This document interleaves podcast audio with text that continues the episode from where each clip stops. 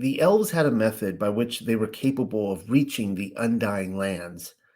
And in the Lord of the Rings cinematic trilogy, Peter Jackson never got around to telling you how they did it. But I will. Before I do, though, you should know that I watched The Lord of the Rings, The Rings of Power on Amazon the other day. Woke messaging aside, I am sad to report that they didn't spill the beans either, though I was hoping they might. In both productions, elves were depicted en route to the Undying Lands. I would very much like to know how to get there, wouldn't you? You'd think something like that would be important. Loose lips sink ships, I guess. Just so we're clear, I do believe the Undying Lands of Middle Earth is the very hidden wilderness which we have been talking about. If you haven't been a part of the conversation regarding uh, my research into the millennial kingdom of Messiah. I've probably written dozens of papers now and several books on the very notion that the millennial kingdom physically happened in our realm. And so here's what nobody seems willing to tell you the world of J.R.R. Tolkien was flat. Who knew? You will also recall with C.S. Lewis in his Narnia series that Narnia is a flat earth realm. I wish I could time travel back to post war Oxford so as to enroll in one of their classes, either one of theirs, on the happenstance that I might raise my hand after the lecture and ask them if water always found its level in Middle Earth or Narnia. Also, does the horizon always rise at eye level? Apparently, the lack of gravity wasn't an issue nor are there any accounts of people sailing off the edge that I know of.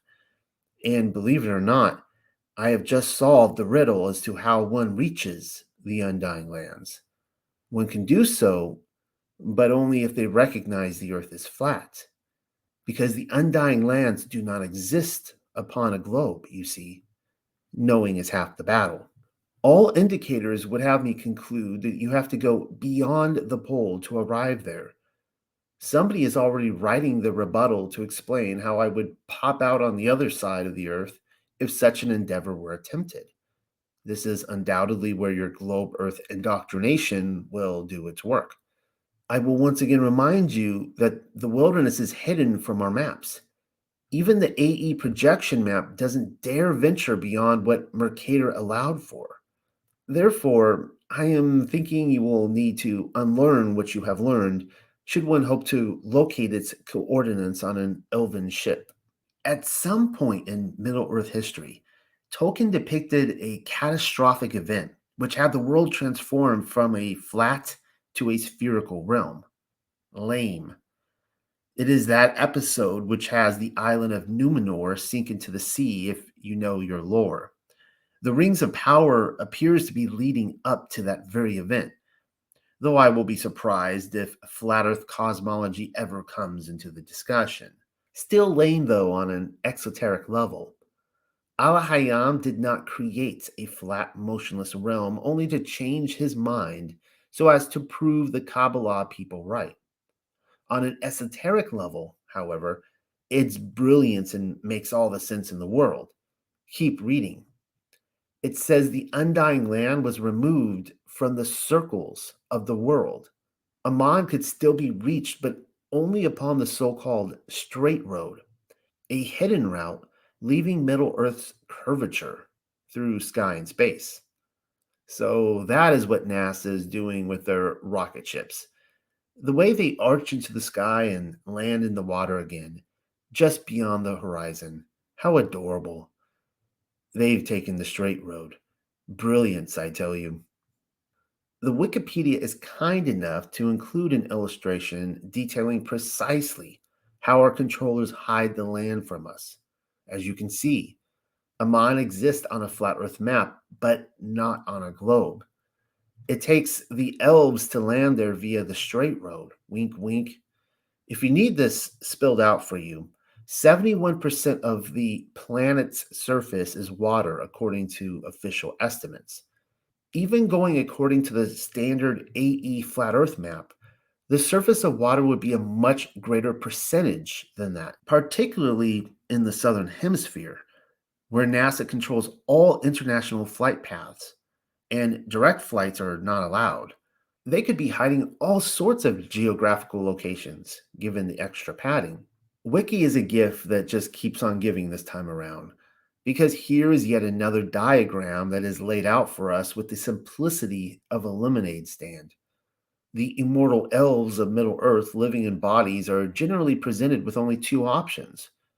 One is to die in battle, the other is to grow weary of the world and sail away to Valinor from the Grey Havens, as we have seen in the LOTR movies. Should they be separated from the body via death and battle, they are gathered as shades in the halls of Mandos. Either way, the Hall of Mandos appears to be a geographical location within Valinor, the Blessed Realm. After brief respite in the halls, the immortal elves are said to be re embodied so as to be returned once more to their kin. I would think we're talking about Valinor by default, but it appears as though they can return to Middle Earth again once receiving a new body. We even have a living example of how it works in the Lord of the Rings stories, practically speaking. Glorfindel is one such example of an elf who died in a battle with a Balrog and then arrived at the halls of Mandos only to be deemed worthy of returning to Middle Earth again in both spirit and flesh. Very few know of his story, but he can be seen standing next to Elrond at the closure of Peter Jackson's Return of the King. Afterwards, Glorfindel sailed with Gandalf, Bilbo, Galadriel, and Frodo and company to the Undying Lands once and for all. It is with the final parting of the elves via the straight road that gave way to the world of mortal men. Something you may have noticed with the Lemonade Stand chart is that mortal men do not travel to the blessed realm after their death. Where they end up is anybody's guess. I suppose I need to take a phone call with a Tolkien expert on that one. Though traveling beyond the circles of the world has all the appearances of being sectioned off to yet another portion of the greater realm. In any ways, the elves of Middle Earth just so happened to come across as the resurrected sainthood of the millennial kingdom. Some of us have been holding discussions on the comparisons as of late. On a purely exoteric level, elves take on the appearance of men in nearly every way, except for the Spock ears, that is.